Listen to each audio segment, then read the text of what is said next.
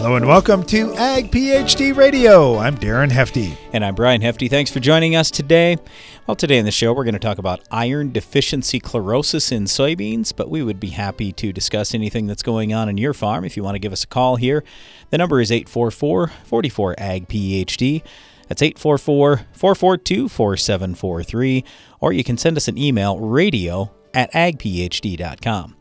So, iron deficiency chlorosis in soybeans, I, I, just want to clarify this for sure, and this does affect a number of other crops too. This is not a lack of iron in the plants. So, it seems weird because you say, wait a second, you literally just told us it's iron deficiency chlorosis. Okay, the plant is short on a certain type of iron. So, there are, are two basic types of iron that we talk about it's ferrous iron and ferric Okay, when things convert from ferrous iron over to ferric, that's not good. We need ferrous iron. And the problem happens when you have high pH soils. So if your pH is under 7, you're good to go. There's no problem, no worries with iron deficiency chlorosis. In terms of uh, if you actually have iron in the soil. Okay, so I'm not saying you can't have an iron deficiency in lower pH. But I'm saying this particular condition that we talk about, and many people often address it as a disease in soybeans because it's not a lack of iron, it's just a lack of the right form of iron, and it all has to do with that pH.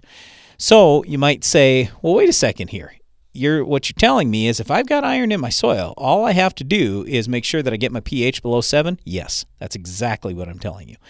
Also, this condition gets exacerbated by exacerbated by high nitrate, high carbonates, high bicarbonates, high salt, high sodium. So all these things that could potentially be a problem in your soil make this condition of iron deficiency chlorosis worse.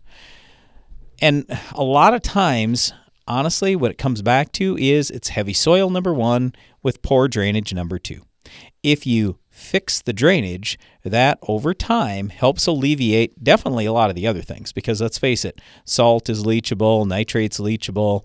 Um, you can make sodium leachable eventually if you uh, turn it into a salt with the use of sulfur, for example. So, drainage helps, and that's one of the biggest things we always talk about with iron deficiency chlorosis. The other big thing is just addressing what nutrient imbalances there are in your soil. If you have a high soil pH, that's usually an indicator that something's wrong in the soil. A lot of times it's just simply an imbalance of nutrients, and if you get nutrients back into balance, then over time your pH will start to come down. Now, you also, after you have your drainage issues fixed, you want to use some elemental sulfur to drive pH down. That can work as well. But you got to look at what's the underlying cause. What made that pH go up in the first place? You got to try to get that fixed. Otherwise, you're just going to be fighting this all the time, year after year. But iron deficiency chlorosis can be a major issue in soybeans. There are soybeans that are more tolerant than others, so that's the first thing we would tell you in the short term. If you can't get your pH and your drainage taken care of in the short term, at least pick a bean that is really tolerant to iron deficiency chlorosis. And then the other thing you can do is use some iron chelate in furrow at planting time. So we're going to talk about these things as we go throughout the show today. But right now, let's get to the Ag PhD mailbag. It's now mailbag time with Brian and Darren. All right, Brian, you got talking about certain soil conditions that could create some problems. So I found a few for you. This comes from Brendan. He is up uh, about an hour and a half north of Winnipeg. And he said, I've been listening to you guys for quite a while and talking about soil pH. And I sent you my soil tests here. There are four at the bottom, just listed in the legal land description. Those are rented, not as big a concern. More worried about the land that we own. We farm up in the uh, up in the region north of El, of Winnipeg, and we were interested in putting on elemental sulfur to try to lower our pH, wondering what's the best way to do it in the drill while seeding or spread it on the in the fall. Wanting to work on our fields more to profit this year. Is there anything else you see in the test you'd suggest? Been trying to build back up phosphorus the last few years, but of course that price is kind of high right now. Okay, so first of all, we talk about elemental sulfur quite often for lowering pH, and in fact, I just did to open the show. The problem with the use of elemental sulfur without looking at anything else is that may not solve a high pH issue. The number one thing that's got to get fixed first is drainage. The reason why is because elemental sulfur, in order for it to break down and convert over to sulfate in the proper way, so you actually lower pH. So, what happens is it'll turn to hydrogen sulfate or uh, basically sulfuric acid, and it's going to lower your pH if you have good drainage. You have to have the good drainage because you need air in that soil. Without the air, the bacteria that make this conversion, they can't live. And what'll happen is instead of turning your product to hydrogen sulfate, it'll turn it to hydrogen sulfide, and your soil will smell like rotten eggs, and that's bad for everything in that soil.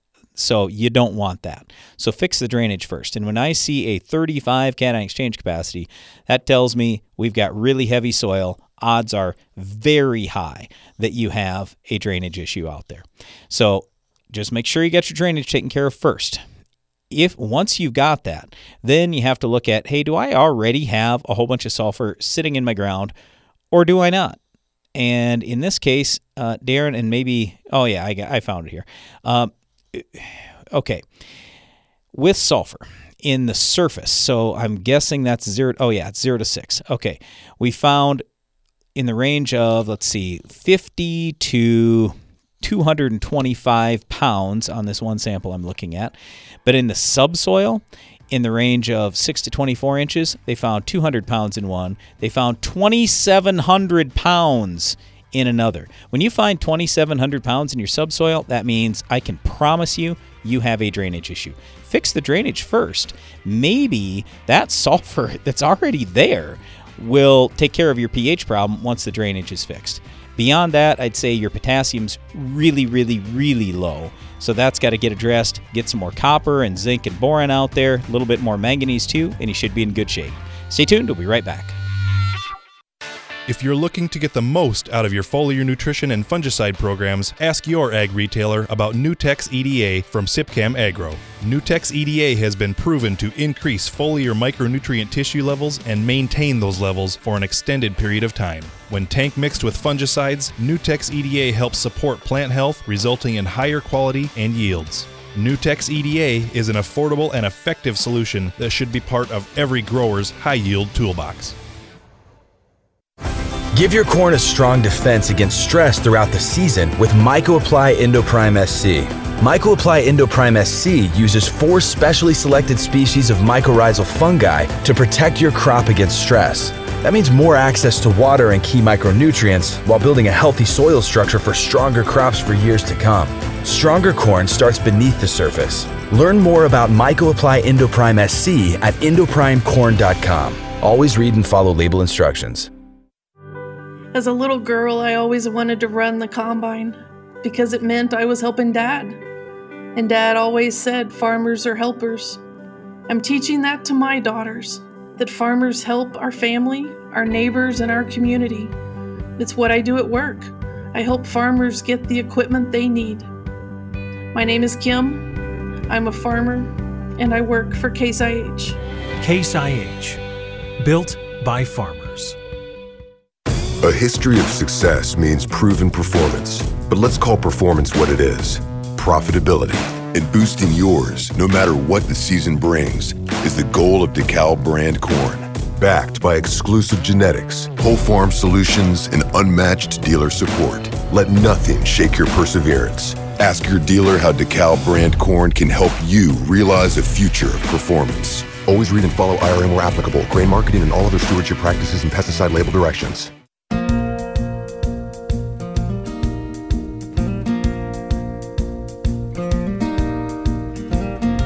Welcome back. You're listening to Ag PhD Radio, broadcasting from the Morton Studio. Today, we are excited. We have a fellow jackrabbit on, South Dakota State University's Anthony Bly.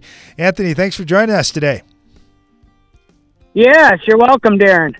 I'm just I'm just fired up. It's playoff football season. Isn't that strange? It's planting season and it's playoff football season for the Jackrabbits. Very odd, very odd, but we'll take it, Darren. We'll take it. yeah, we definitely it sure beats the snow flying during games. Okay, so uh, we're talking about iron deficiency chlorosis in soybeans today, and we get so many questions about this, and and sometimes growers get a little bit confused about. All right, there are a lot of things that that uh, are called potential causes for this between high pH, nitrates, carbonates, bicarbonates. Uh, uh, what is it? What's really causing this, and what should growers be doing? Well, yeah, you you nailed those conditions on the head there, Darren. And what what there what's happening is under those conditions, the the the huge amount of iron that we have in our soils is is believe it or not unavailable, and the plants just can't take it up in the form that it is because of all those things that you listed. And uh, so so crops like soybeans that struggle with iron chlorosis, you know, we see it and it's a big problem. All right, so uh, we got a lot of different things, and obviously we can pick different varieties, and we can can utilize some different fertilizer type treatments. But I want to talk to you about uh, a couple of different things. How about crop rotation? And what kind of impact you might have there. And also, if you're putting cover crops into the rotation, are there some cover crops that can thrive in these higher pH or sticky or salty soils and help to start releasing some of that iron? Yeah, you know, it's all about you know when we when we say plant those soybeans thicker to alleviate that problem, it's all about the masses overcoming the issue and more organic acids released and and uh, and all that helping to make that iron converted to its available form. So so cover crops, you know, um, that's just another living root out there doing that. And uh, you know, I haven't seen the the scientific evidence to support that, but I would hope that having that living root and, and, and creating some more organic acids, you know, is going to help in the long run. And, and having that cover out there, um, I think will too. And you mentioned cover crop rotation. You know, um, I, I think that different root architectures we see when we when we plant these different crops out there versus monocultures or maybe just two crops, you know, helps that root exploration that is needed. And, uh, you know, I, I, would think it would help. But uh, again, I, I don't have the scientific proof, but, uh, you know, I, I would I really think we're going in the right direction. Well, I, I agree, and I, I it's it's tough because a lot of times we'll get questions on who knows what, and well, I haven't seen any studies on that, but let's just use common sense and think about how much is it really going to cost you to pick one cover crop versus another? Well, probably nothing. Seed costs might be really similar here, so just using common sense, what is going to grow the best in those types of spots? And a lot of guys will say, well, when I used to raise wheat or I used to raise some barley, that grew pretty well right. in that area of the field. Well, go back to that. Put that in that area of the field. It makes a lot of sense yeah. to me to just get something growing. Absolutely. It's about that living root and the successes that we need to have. And, and, and sadly, you know, the markets are so attractive for, for soybeans and boy, we want to put them, put them all over. And, and, and, but hey, we we got to do the right thing and um you know knowledge is power and if you know your soils and you know that they have a problem. Uh, let's grow something that you'll be successful at. And well, so barley is an excellent option there in those soils. That's that's what I think. And if we get in those salty spots, that's a crop that really grows. But you know, so many growers that we'll talk to say, well, it's always in the same spot of the field. It's just in ten acres out of this quarter or something like that. What are you really giving up in ten acres of a quarter to do something a little different? A- absolutely, and then that's that's the that's the way to treat those acres. And if those salt spots are growing, uh, it's a water problem, and it's because we're not using the water uh, there efficiently. And so, so barley or or other crops that are tolerant. I, I, I you know, I'm not a sugar beet expert, but but I've heard that sugar beets uh, do well, and I know you got to have a special market and a contract for all that, and you know you want to do a whole field when you do sugar beets, but you can include them in the cover crop and uh, you know there's some others as well that uh, will do a little bit better as well. So in generally those grasses are it. You know the the grasses are good. They have a, a fibrous root system, and and um, you know if you throw in some sorghums and things like that, you've got some larger roots there as well. So you know, I, I just think that's that's a good option. Find a find a kid that's got livestock or an Yeah. or an old guy Yeah. that's got livestock and plant a forage and chop that off and then plant another one. I mean, that's that's I think that's the way to go. Well, definitely trying something different is the right thing when the same thing over and over again is not working. Why not? not why not take a chance and Yeah. try something else? We're talking with Anthony Bly here at South Dakota State University. Anthony, thank you so much. Really appreciate having you on. Good luck here this spring. Hey, you too, Darren, and, and sorry I got so excited. I, I No, mean, that's good. Is my thing. So Are, are you kidding, Anthony? I work with my brother Brian every day. He gets all worked up. I mean, you start talking about a couple of his hot button issues, and he gets all fired up too. No, we like it. We like the passion. Good. Okay, We right. have a good day. You bet. You as well. All right, Brian. Uh, had a couple of really good things here, and, and we got talking about that soil that that may be tough to for roots to penetrate, and maybe you're having some drainage issues. And then we got a question that came in from Darren in Central Pennsylvania, and he said, "I attached a picture of my soil here. I've got a heavy clay topsoil and I've got a clay subsoil too. I'm trying to grow sweet corn and potatoes. I'm wondering if you think I should rip this ground or put on calcium sulfate or gypsum to try to loosen things up. What do you think about that in a tight soil putting calcium on? Is there any potential that that could create an imbalance? Well, there's always a potential we can create an imbalance. So for us to make a recommendation saying, sure, throw a bunch of gypsum out there without looking at your soil test, I think would be a little bit reckless on our part. Yeah, I agree. So Darren, for 30, 25 or 30 bucks, you can get a complete soil analysis with pH on it, uh, base saturation, uh, all the nutrients and, and micronutrients, and then we can have a really good idea what we can do. I do agree with you that, that the odds are calcium is probably going to be part of your solution here. That if we put some calcium out there, it looks really sticky. And in our soils that look like that on our farm, we have too much magnesium and not enough calcium, but it's hard to tell Right, without the actual numbers. Right. Yeah, exactly. So er, earlier in the show, we were going through a soil test just a little bit, and the farmer had 35 CEC, so super heavy. And right away, you know, when, on our farm, when I see 35 CEC, almost always it's really high magnesium. Well, guess what? This farmer's wasn't. So he had pretty good levels of calcium already, and he actually had lots of sulfur out there. So in his case, adding gypsum isn't going to do any good at all. And there would be something else that we would need. So deep ripping, yes, that's possible. Otherwise, just getting something growing out there, and I think that was the point for Anthony Bly. Like, look, if you can't raise anything else in some of these high pH spots or whatever, at least try some barley or just get something, anything growing, and that's going to help with your soil porosity. All right, got a question here. This one's from MR who says, Hi, I'm wondering, can we mix boron and zinc together in the sprayer and spray that, or should they be Yes. put on separately? You could mix them in the sprayer, but like we always say, be careful, do a jar test first. Uh, We just don't want you to have any mixing issues. But generally speaking, you're putting on such low rates of both that the odds are pretty strong that they're going to mix okay. But again, just be careful. Well, and if you're feeding the crop, you're probably not varying the rate. So then it's okay to mix them together. But if you said, you know what, I'm going to vary the rate, there's some areas I want a 2x rate of, Of zinc course, out there and a, and a versus a 1x, well, then you should probably spray them separate. But the way it sounds, you should be able should be just fine doing them together.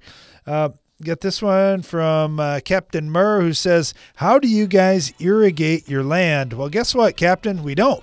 We're dryland farmers. We don't have any irrigation here. And we only get 22, maybe 24 inches of total annual precip. Since last July 6th, I think we're going on eight or nine total inches of precip. That's it. So, setting up for a dry year, but all we need is a few timely rains and we can still raise a great crop. Stay tuned. We're going to keep talking about iron deficiency chlorosis in soybeans right after this. Protect your empire. Rule your fields with dual modes of action. Low use rate Authority Supreme herbicide from FMC combines Group 14 and Group 15 modes of action for pre plant and pre emergence control of key broadleaf weeds and grasses. A preventative application keeps your fields clean when it matters most to crop productivity. Visit your FMC retailer or ag.fmc.com to learn more. Always read and follow all label directions. Give your corn a strong defense against stress throughout the season with MycoApply Endoprime SC. MycoApply Endoprime SC uses four specially selected species of mycorrhizal fungi to protect your crop against stress. That means more access to water and key micronutrients while building a healthy soil structure for stronger crops for years to come. Stronger corn starts beneath the surface. Learn more about MycoApply Endoprime SC at endoprimecorn.com. Always read and follow label instructions. This is Quick Dick McDick from Tuffnell asking you, have you heard of Mandako land rollers? They're the ones with the green paint, and I'm not talking about the green paint that requires a technician and a laptop to fix. I'm talking about the Mandako green paint that doesn't need fixing because it's built tough. We're talking 5 8 thick, 42 inch diameter drums, people, and I've learned never to talk about size unless you can back it up when a measuring tape gets pulled out. So keep your seed and rocks in the ground where they belong and get yourself a roller at mandako.com. A lot goes into keeping a precision operation moving. The inputs you choose have to deliver results. New Delaro Complete Fungicide from Bayer offers unmatched consistency and the most complete disease control available. Your corn and soybeans are protected and yields higher even in unpredictable conditions. With Delaro Complete, you get results you can count on to help keep your precision operation running smoothly. Always read and follow label instructions. To learn more, visit delarocomplete.us today. Precision crop nutrition pays. And AgroLiquid has precisely what it takes to help you succeed. The right products plus the right expertise to give you guidance based on your soils, your fields, and your goals. While our clean, seed safe formulations and lower application rates make planter fertilizer easier than ever. AgroLiquid. Apply less, expect more.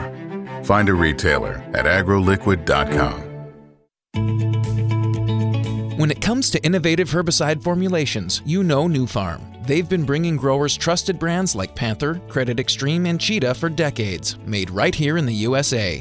What's your favorite Nufarm brand? Email it to turnuptheburn at nufarm.com and you'll be entered to win a monthly $1,000 product giveaway. In these challenging times, we know you're under pressure. Nufarm's here to help.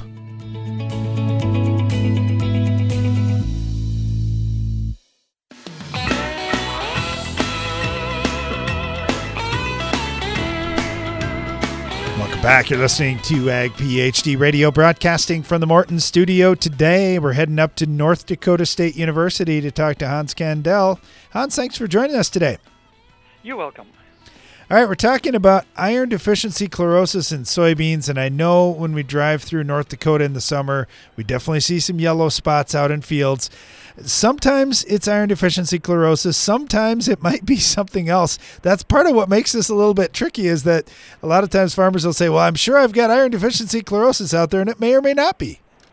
Well, that is true, but you know, if you're looking at uh, the chances for having IDC in our region, uh, it is very likely. So, most of the yellowing that we see is uh, is iron chlorosis deficiency, and it is fairly easy to diagnose because if you look at it close up, you'll see that the leaves are yellow, but oftentimes the the veins uh, in the leaves are still green. So uh, it is fairly easy to uh, separate from, like say, if it is nitrogen deficiency or other things, where the whole leaf has uh, the yellow color. Okay, well, it's e- it may be easy to identify, but it's not quite as easy to solve. Because I know there's a lot of farmers that'll say, "Man, I'm fighting this thing every year and in some of the same spots of the fields." What would you do for a farmer who who says, "I've got iron deficiency chlorosis. I need to get this thing fixed down the road." What's the solution? Well, it is um, a number of things that you can do and kind of consider. So, first of all, it is the variety selection because we know that there is differences in the response of uh, uh, the varieties to IDC. The second thing I would say is making sure that your field is suitable for soybeans. Like if you have salt areas, soybean does not like salt. It also doesn't like uh, bicarbonates. So if you have high bicarbonates uh, in in the region, that causes that uh, that uh, uh, kind of IDC symptom. Uh, the other thing you can do is to increase the number of plants, and so that can be two ways. You can do go wider row spacing, or and increase your seeding rate. And the reason is that each soybean plant has the ability to acidify around the root system. So if you have more plants, it is more likely that uh, around the root uh, zone it is a little bit acidic, and then the plant will be able to take up uh, uh, the iron a little bit easier. And then there is a possibility to put uh, an iron chelate with the seed that will help, but it needs to be always done in combination with uh, a kind of a more tolerant variety and some of the other things that I mentioned. One last thing that farmers, some farmers have done, is to plant a cover crop at the same time as the uh, the soybeans, uh, for instance, oats, and the oats will take up some excess uh, water as well as nitrates and those two things oftentimes reduce the uh, amount of IDC that we see. But then you have to control the oats in time so that it doesn't become a weed. I keep asking the question about iron deficiency chlorosis, hoping someone has the silver bullet that oh, you just need to do one thing and it'll go away. Yeah, but it's oh, it's it such a, management. Yeah, management, it's a big, big management uh, task, no doubt about that. Okay, so and, in and North, one more thing that you and you have been promoting it too, but I was just thinking. Uh, I've been uh, working with tile drainage, and tile drainage does reduce iron chlorosis, but it is uh, again one tool in the box because it removes the excess moisture out of the topsoil. But if there are other factors, we will still get some iron chlorosis. But that is another strategy. All right, one other question for you. Since there are so many different crops planted in North Dakota, do you, do you see the same issues in a cornfield or in some of these other crops, or do other crops just handle it much better than soybeans? Well, that's a very good question, and the answer is that we have a different system of uptake of uh, of iron. So typically, the grain crops, the grass crops, don't have the uh, issue with iron chlorosis as we see that in soybean. So soybean in that case is a little bit unique. Dry beans can have it, but uh, a little bit less than, than soybeans. But the grain crops, uh, like uh, we have uh, the corn and the wheat, they typically don't have chlorosis. Yeah, very interesting. Hans Kandel uh, with North Dakota State University. Thank you so much for joining us. We really appreciate it, and good luck here this spring. Okay, thank you. Thank Bye. you. Got Ryan Hageman with us right now with CHS to talk a little about Soygreen as well. Ryan, uh, we were talking with Hans Kandel up at North Dakota State, and he said, you know, you could also use some chelated iron. So thought we'd talk to you about that just a little bit. Absolutely, absolutely. All right, now not all iron chelates are the same, and this is one thing that's been interesting. I've talked to so many farmers over the years that said, "Well, I tried this iron chelate or that one." What what form do you need iron to be in to really overcome this problem? So the the thing is that you need, need the iron to be in in the right forms in the soil and available. That is, that is the one thing that it needs to be available to the plant as well, and not tied up within the soil and the product that we have that that does a really nice job with that is Soygreen. Okay, so talk to us about about how Soygreen works. And I, I know we've used Soygreen over the years. A lot of farmers that we've worked with have used it, and and they say, man, if you put that in furrow, it just sets you up for success, much more so even than than coming back in later. What what have you found with it? Correct. That that is absolutely correct. We have found too that if you have the iron available in the root zone and available when the plant needs it, we've seen a lot better results than than if we do foliar. The one thing that you got to remember is that foliar, you're already seeing the symptoms, and so by the time you put it on foliar, you're already having some uh, negative yield results. Whereas if you have it in furrow and the plant has it readily available, it, it's there when the plant needs it. The one thing with Soygreen is it has the ortho-ortho EDDHA chelate, which allows it to stay in the plant usable form longer and not tie up in the soil, and that way it's it's more available to the plant when the plant needs it. Okay, so for all our listeners, he said ortho, ortho, E D D H A chelate. Yes, it's a little different than an E D T A chelate or some of these other methods. And when you think about that, having that right protection around the iron, keeping it available, that's what you're talking about. Not just having the right form, but keeping it available for that plant. So, how long through the year are you seeing uptake with the Soygreen product, or is there a certain time in the year that iron deficiency chlorosis is more important than other times? So the the one thing that you always have to worry about, and I think Hans mentioned a little bit earlier, is is the water moving through the profile. And the one thing with the EDDHA, it it makes it available and it, and it's there in the pro, profile. But the thing is, the more water we have, iron actually will leach through the soil profile. But with the chelate, it will stay in that profile a little bit longer. And one of our latest products that we came out with is Soygreen AST, which has advanced stabilization technology. So what it is, it's a unique uh, cross-linked polymer that will spread the iron nutrients out and, and not be quite grouped as well, I guess is the easiest way to say it. So they take up more pore space and they won't leach out through the soil. So the main thing is that if we've got to keep it in the soil and not let it leach through the profile because iron will leach fairly readily. All right, one question, a couple of questions that we get a lot, Ryan. We we're talking with Ryan Hageman here with CHS and talking about Soygreen. We get questions about okay, so I've got iron deficiency chlorosis in parts of my field, but not others. Is this something that I want to set up a, a map on my control system so I can just use the Soygreen in those areas, or is it something I should be using through the whole field?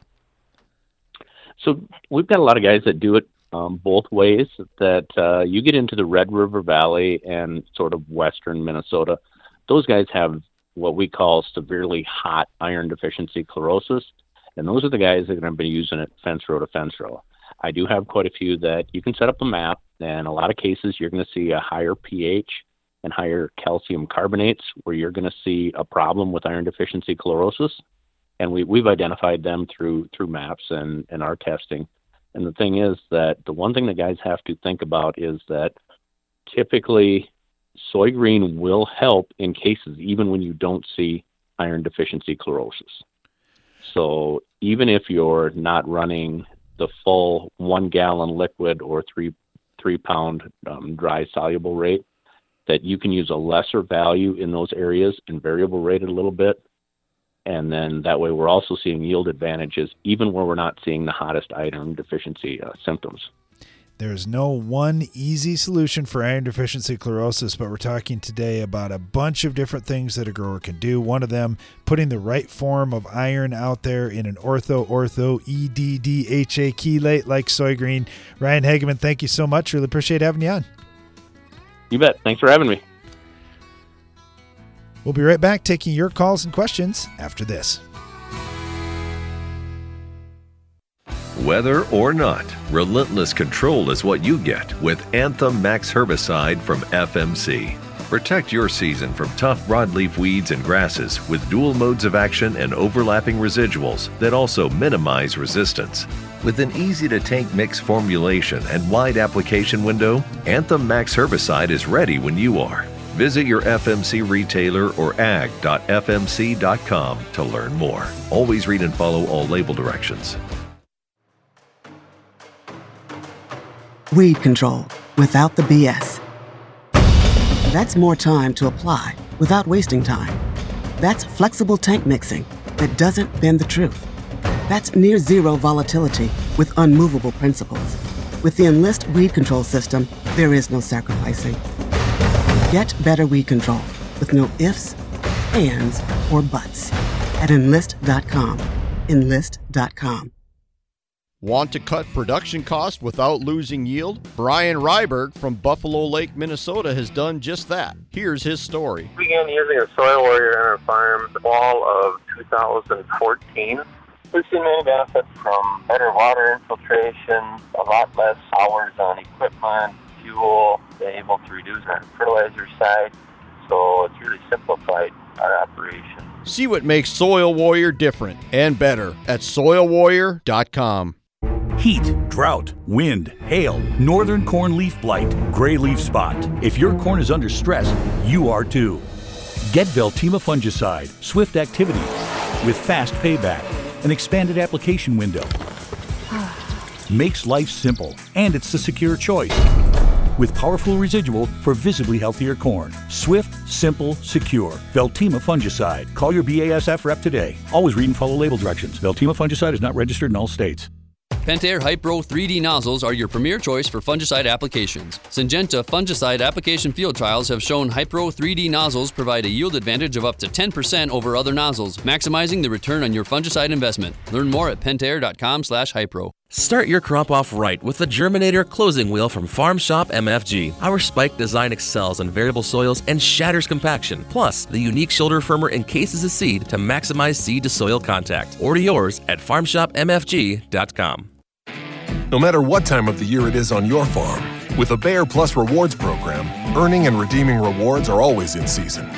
Because when you buy two or more eligible seed or crop protection products throughout the year, you earn $3 per acre in cashback rewards. Cash you can redeem and reinvest in your farm later in the season. That's Bayer Plus Rewards, and that's how we're helping make every part of your season, well, rewarding. Visit mybayerplus.com to learn more. See program terms and conditions for full details.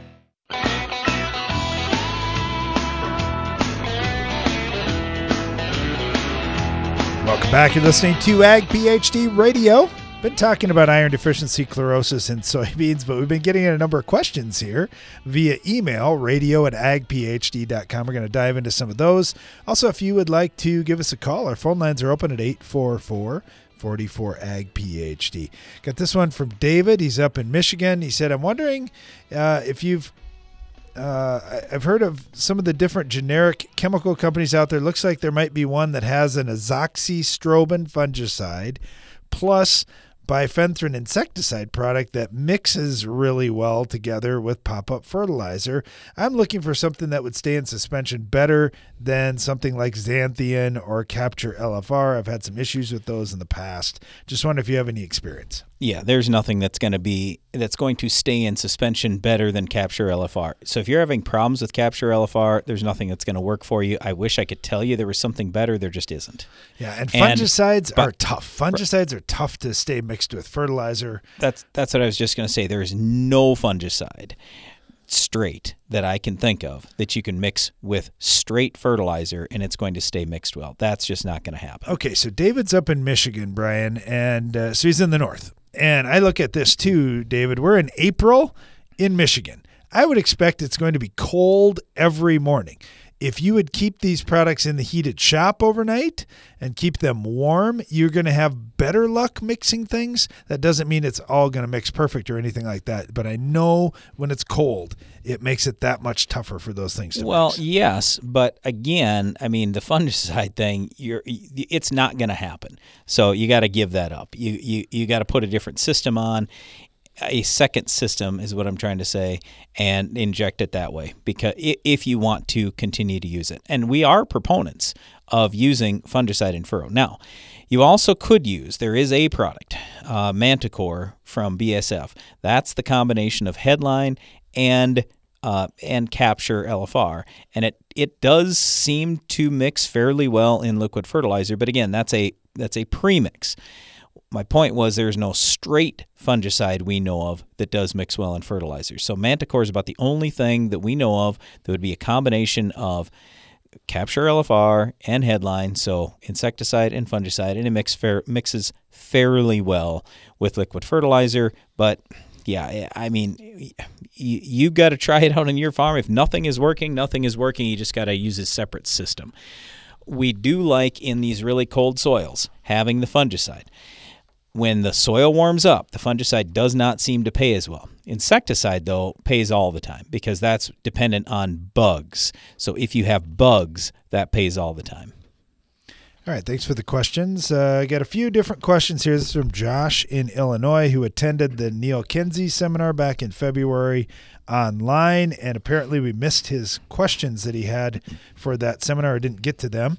Uh, so we we had hundreds of questions come in, so it was a little hard. So, but we apologize. Yeah, anyway, go ahead. There's probably going to be another. Once I say that, there's probably somebody else that's like, "Wait, I had a question that you missed too." Yep. But, uh, okay, so so I got a few questions for you. I've got a 160 acre field that I attached soil samples from. It's front and back on that yep, sheet. Got it. And he said, "I know. First of all, I know you're going to criticize that I only took about 15 samples, uh, but but that's just what it is. He said, uh, one time I'd heard Neal say that a potassium level could not be increased if the pH is over 6.5. I've heard you guys disagree with that. I'm planning on putting some potassium out there on the farm in the spring. Wondering, will I be throwing away my money? I'm also adding 21 pounds of elemental sulfur to the fertilizer blend and wondering if that will help on my pH as well. 21 pounds isn't going to do anything for your pH. That's really low. If you want to talk about 200 pounds, yes, that could start lowering your pH a little bit, but your pH isn't bad. You, it, it, it's an average of six nine. So, and here's the thing that can vary a little bit from lab to lab, year to year, sample to Oh, sample. yeah. Also, you've only so you got sample every ten acres, so yeah, but he doesn't have anything that's super high or super but low. they're all pretty good. Right. They're all they're all relatively close. The lowest I see here is six five, and the highest I see is seven three. So I, I'm not super worried. I he- he- honestly, here's your biggest issue: your your potassium's too low. If you get that potassium up to four percent base saturation K or more, now we're talking, and you're going to see that pH most likely start to equalize. But you also have to look at, um, hey, I got to make sure every nutrient is right. Well, your sulfur is really low. Um, your phosphorus is just barely enough. Your boron is low. And you got spots where the zinc is a little bit low. I mean, it's not terrible. Well, actually, I, I guess I would say it's it's pretty low because let's put it this way: your phosphorus. Uh, oh yeah, and you do have some low spots. Okay, sorry, and I realize this is terrible radio for our listeners, but 60 pounds of phosphorus is what I see at the low. That's roughly 30 parts per million. To me, that would be really, really low and very yield limiting. Okay, now it depends on your yield goal. So if you're not shooting for high yields, then it's it's maybe okay. Or let's say you're raising wheat or something, it, it might be okay. But anyway, here here's my point. Even at that, 30 parts per million, we like a 10 to 1 ratio of phosphorus to zinc. Well, you're at one or two parts per million on zinc. So your zinc's too low. So here's my point. You get your phosphorus levels up in all the spots. You get your K up everywhere. You get sulfur up because right now it's like five parts per million. That needs to be more like 20 to 40 at least. And then you get your zinc up, you get your boron up, you get all these nutrients up. I bet that pH is going to start leveling out at around that six and a half, which would be absolutely perfect. Yeah, so it's a it's a function of the nutrient balance in the soil. The other thing is, I know Neal talks about this, and he has on our show too, that it's hard to build potassium levels when you have a higher pH. Uh, But he above, doesn't. above six point five is what Neal says. But we've questioned Neal about this and said, well, we've had good luck. Here's what we've done, and Neal's like, oh, well, you guys were w- willing to add sulfur too. Well, if you Well, add wait. sulfur, that helps. No, no, no. He didn't say sulfur. He said, Were you working on pH? And I said, Yes. Here's what we were doing. We were adding the potassium, but we were also adding sulfur and doing some of these other nutrients. And basically, our nutrients were out of balance. So that's the whole point. You you start working on your Well, the nutrients, point- getting them in balance. The pH is going to be I'm coming gonna disagree with you a little and bit, then Brian. raise That- the potassium. That that is part of it, but the point Neal was making is when you put the sulfur out there, you're opening up some of those binding spots in the soil to kick some other things off, that'll attach to the sulfur, which will then open up the weak charge of potassium to hook on. So he said it's tough because you've got some of those tough double positives out there, like magnesium in our case, that we're trying to lower the magnesium a little bit and increase the K at the same time. Okay, two more questions. So from uh, from Josh in Illinois, still, he said. So speaking of the phosphorus, does triple super make your P test go up? I once heard Neal talk about that phosphorus is only good for about one year from triple sulfur or triple super. Well, the the thing is, are are you really going to build your soil much over this? On average, he's at let's call it 60 parts per million. So 60 parts per million on average is fine. There's no he's, he's probably not going to be building a whole lot beyond that. All I'm saying is most likely with the triple super you're only putting out what you're going to remove anyway. So uh, does it carry over into the next year? It, it, it all depends. Could it get get tied up? Yes, but it's much less likely to get tied up when your pH is just about ideal, which yours is, and your calcium and magnesium levels are also just about ideal. You're at roughly 15% magnesium and 75% calcium. So, I, do I know it's going to get tied up? No. Is there a chance? There always is. All right, then the last question Josh has is uh, thinking about ammonium thiosulfate. I'm wondering, is it a quick release nitrogen or more like ammonium sulfate, where the nitrogen portion lasts more like 60 days?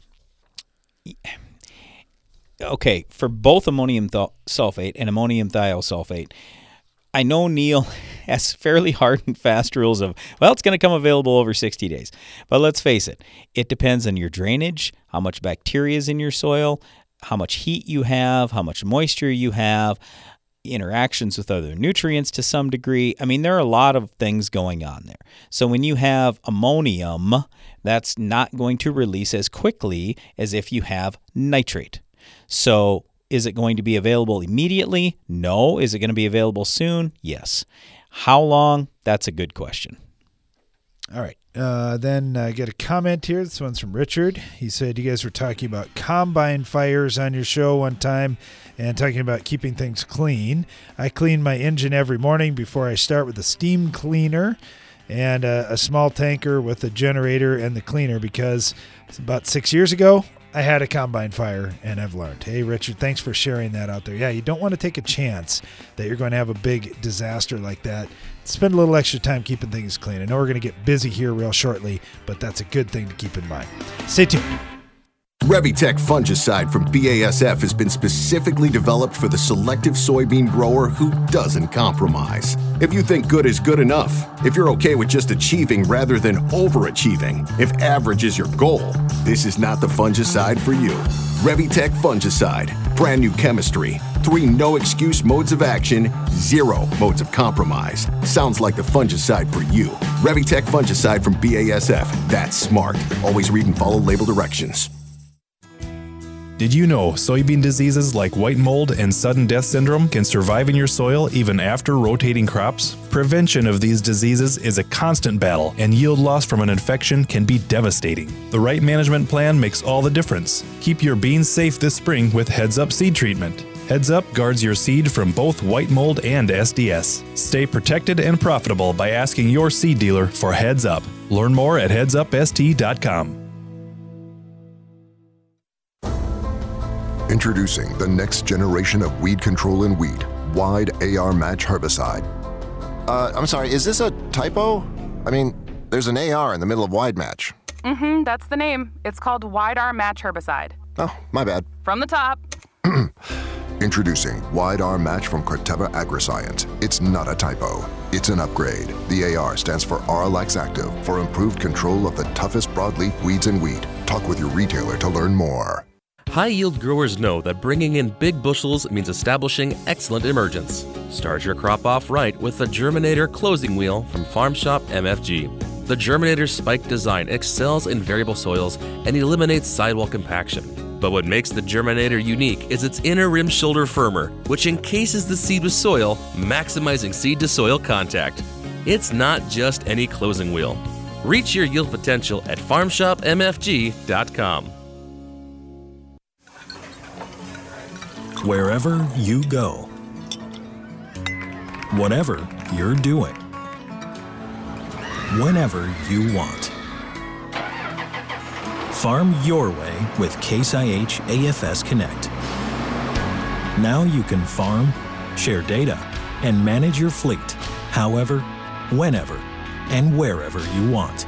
Learn more at caseih.com slash farm your way. Morton Buildings knows that great buildings need great people, and we want you to be the newest member of our team. Morton is expanding its construction crew, and we're seeking new and experienced candidates to fill our crew member positions.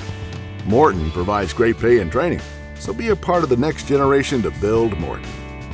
Don't let the opportunity to join the best construction crew in the business pass you by. Learn more on our careers page at mortonbuildings.com.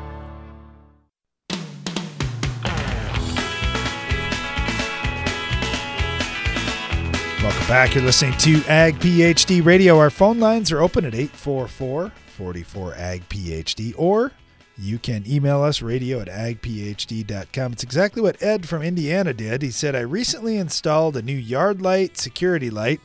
It's really close to my garden. I'm just wondering, is there any concern with certain plants reaching maturity like soybeans do? I have pumpkins, potatoes, cucumbers, zucchini, tomatoes, and onions. Ed, I'm coming over. That sounds good. I think you got a lot of good stuff growing there. All right, Brian, what do you think about the yard light?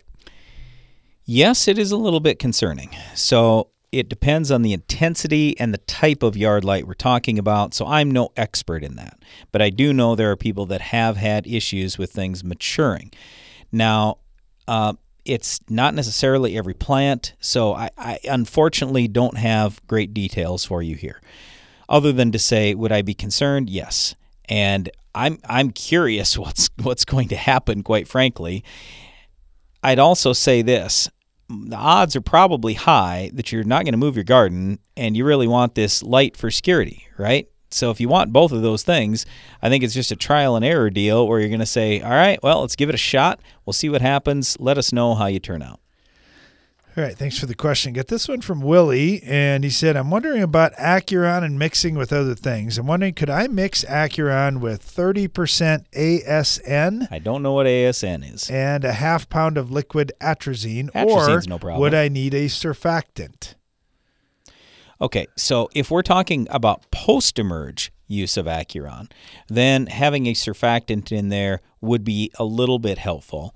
I don't I, I don't remember off the top of my head on the label with Acuron specifically, but I can tell you what it is is it's dual and atrazine, uh, it's bicyclopyrone and it's uh, Callisto. Well, the bicyclopyrone and Callisto, they're both HPPDs, and HPPDs work better post emerge or in a burn down uh, if you have crop oil or methylated seed oil or something like that in there. Adding surfactant could help a little bit, just not as much as the oils.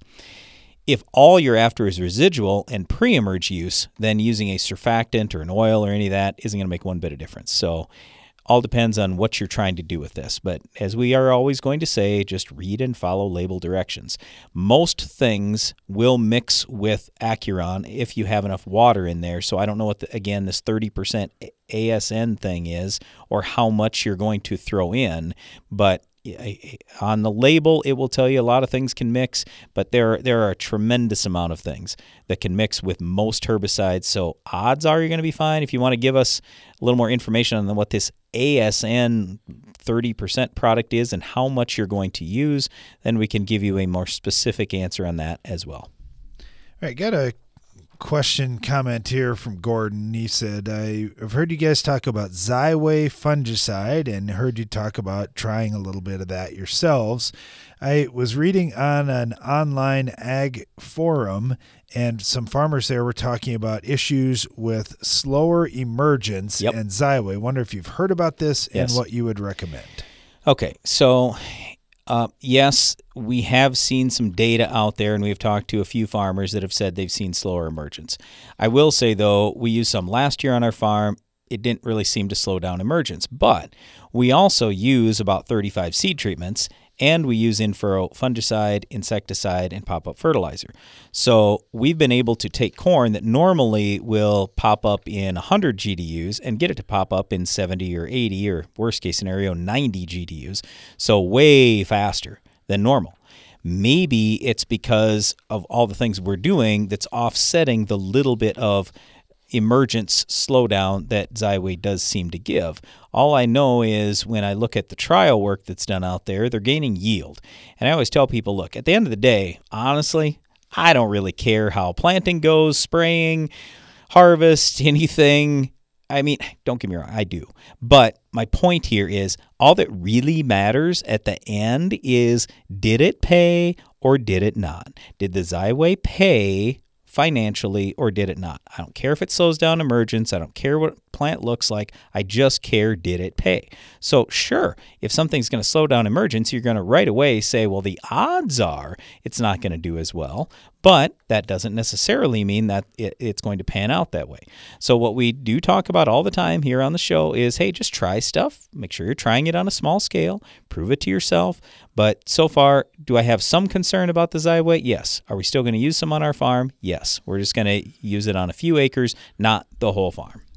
All right, got a question here. This is from Mike, and he said, "Hey guys, I got my soil sample back, and I need some guidance. This is in my garden, and I'm concerned my pH is at 7.5. I've got a CEC of around 22, and I have 10% organic matter built up in this garden area. Just wondering what kind of suggestions you would have to try to lower pH, or if there's something else I should be focused on here." Okay, so let's see. We got 160 parts per million of phosphorus. On the potassium, it's 300, but I'm looking for a base saturation percentage. I didn't see one, and this is one thing too. I'd say, Mike, the soil test. I this is the first one that I've seen that looks like that. We see a lot of soil tests here. Yeah, we uh, we we look for a couple other things. So I don't know what that test cost you, and I don't really care what lab you go to, but Uh, we we would run if you said, "Hey, I want to send a sample in," I'd say, "Okay, uh, send one to Midwest Labs. They're the largest lab in North America, and it costs you twenty five to thirty bucks to get a complete analysis with base saturation that Brian's talking about, micronutrients, the whole works. And it's easier for us to make a recommendation off that because we'd have to do a few calculations probably off this, but." Uh, yeah, but I, I, I guess I don't know if I'm super worried about that 7.5 pH. There's probably some Right. crops you might grow that that maybe don't like that as much as they would uh, mid sixes pH, but Yeah. I don't think that's the biggest issue here. What's the sulfur at? Just curious, Brian. 126 parts per million. Oh, so okay. yeah. There's so that sulfur so that there. yep. So that's good. I mean, there, there, almost everything here is is very high.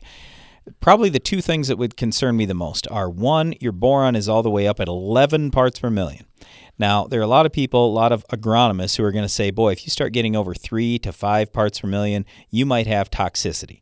So I don't know how you got so much boron out there, but I would sure uh, I, I would definitely not be applying more boron, at least for a little bit. When I see boron levels and sulfur levels this high, it also tells me do I possibly have a drainage issue out there?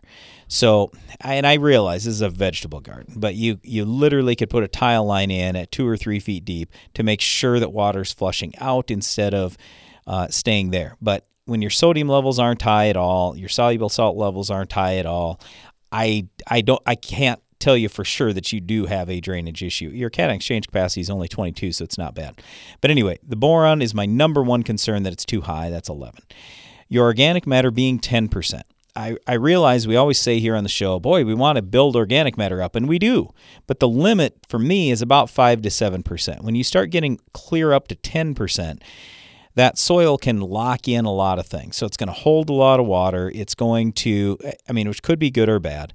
It's going to hold chemistry. It's going to potentially cause some issues tying up some of those herbicides that might get applied. But I'm not saying it's it's bad or anything else in your case and for a vegetable garden. It's just I'm probably not going to be putting more manure and more compost and stuff like that out there because my organic matter is already so high. Uh, yeah, I, I mean the nutrient levels actually look pretty good on most things. I, I can only imagine though that potassium we're probably just a touch low on it in relation to everything else because everything else is so high. So for me, I'm probably going to tell you, you know what? I might take a look at that. I'd have to run the number on the base saturation um, and and run some calculations, but you might need just a little bit more potassium. But most everything else actually looks pretty decent here. All right, thanks for the questions and good luck with your garden this year. Got this one from Clint in Western Kentucky. Said we seem to get southern rust just about every year anymore. I've been spraying my corn at six to seven feet tall. It's the tallest I can get through with my sprayer, and I've been using Trivapro, and it's been working pretty good. I'm putting it out with 15 gallons of water. Just wondering, is there a better way to try to combat southern rust or a better fungicide to use? Also, curious about the new Xyway, if that has any impact, and if there if it's rate specific. First of all, Clint, I don't think I don't think southern rust is one that Xyway is really targeting. But the other thing I'd say is your six to seven foot tall corn. If we can get that ear leaf, that really helps. If we can get the ear leaf protected with fungicide, that that's going which to he, be which uh, I'm sure he is. yeah. And is there something better than Trivapro? It's three modes of action. It's good. Are there some other three mode of action products, uh, or even two that are as good? Sure. We're not as worried about which fungicide to use. It's more about the timing and the rate and that kind of thing. It's just you might need a second application. You might have to call in a plane, maybe try that on a few acres. That'd be our only other suggestion beyond what you're already doing. Thanks for the question, Clint. We really appreciate that. And thanks to you for listening. Be sure to join us again each weekday for more Ag PhD Radio.